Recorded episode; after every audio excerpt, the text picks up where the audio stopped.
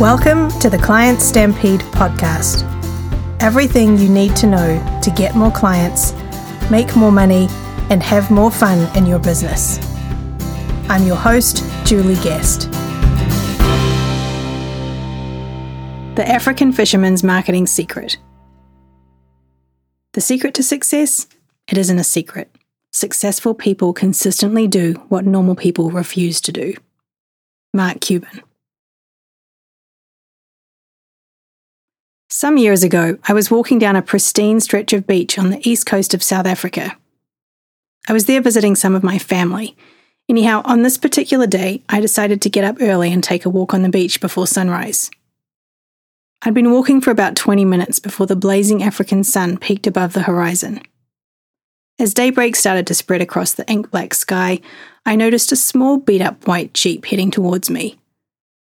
As it drove past, the driver waved and grinned at me, his rusty vehicle spluttering and then shuddering to a stop. The driver leapt out and untied a huge stack of fishing poles that was sticking out of the back of his vehicle. I counted 14 in total, not one fishing pole, but 14 fishing poles. He then proceeded to bait each fishing pole. He cast his line into the ocean and set the rods into the sand. Intrigued, I wandered over and asked him for an explanation. It's simple, he told me. I have to catch fish so my family and I can eat, but I've got other things to do too, and I don't have time to waste. So I cast out all my 14 lines. Then by sunset, some of my lines will have caught fish, but never all of them. So if I only cast one or two lines, I might go hungry. But 14 is enough so that I always have a good catch. Usually there's enough for me and some extras to sell to local restaurants, and that way we never go hungry.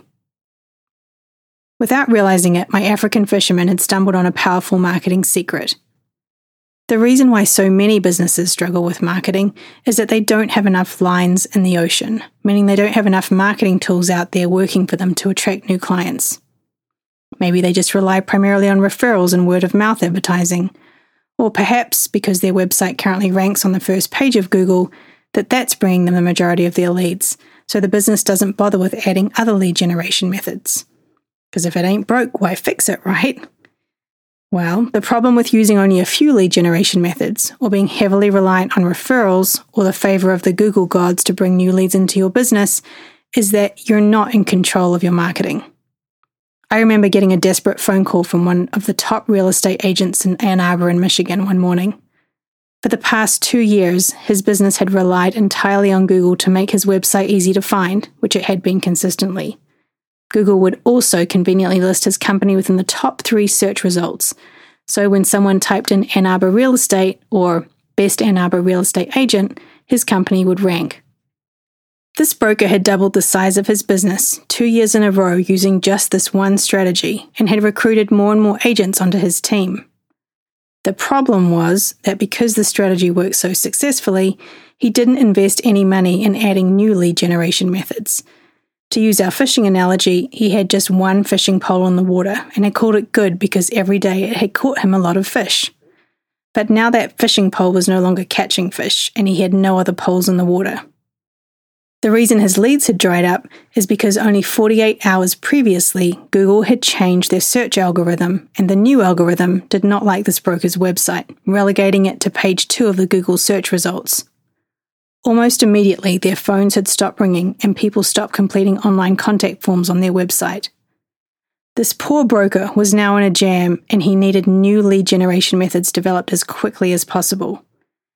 You never want to be in this position. You always want to be in control of your marketing and the lead flow into your organization. Like the fisherman, this means you need multiple lines in the water working to attract you new leads. Without a steady flow of new leads, this keeps your business in perpetual need, resulting in peaks and valleys in cash flow, which also results in price cutting, which in turn can result in you being forced to work with clients who value low prices over your expertise, and this gets demoralizing and highly stressful fast. But the more lead generation methods you can have working for your business, the more you'll be in control of your marketing, your lead flow, and your cash flow. The bottom line if you cast a lot of lines at sunrise, you'll never go hungry at sunset. That's it for this week's episode. Don't forget to check out next week's issue of Monday Marketing Gold, your weekly e magazine for more marketing tips, tricks, and strategies from the trenches. You can subscribe for free by visiting clientstampede.com forward slash gold.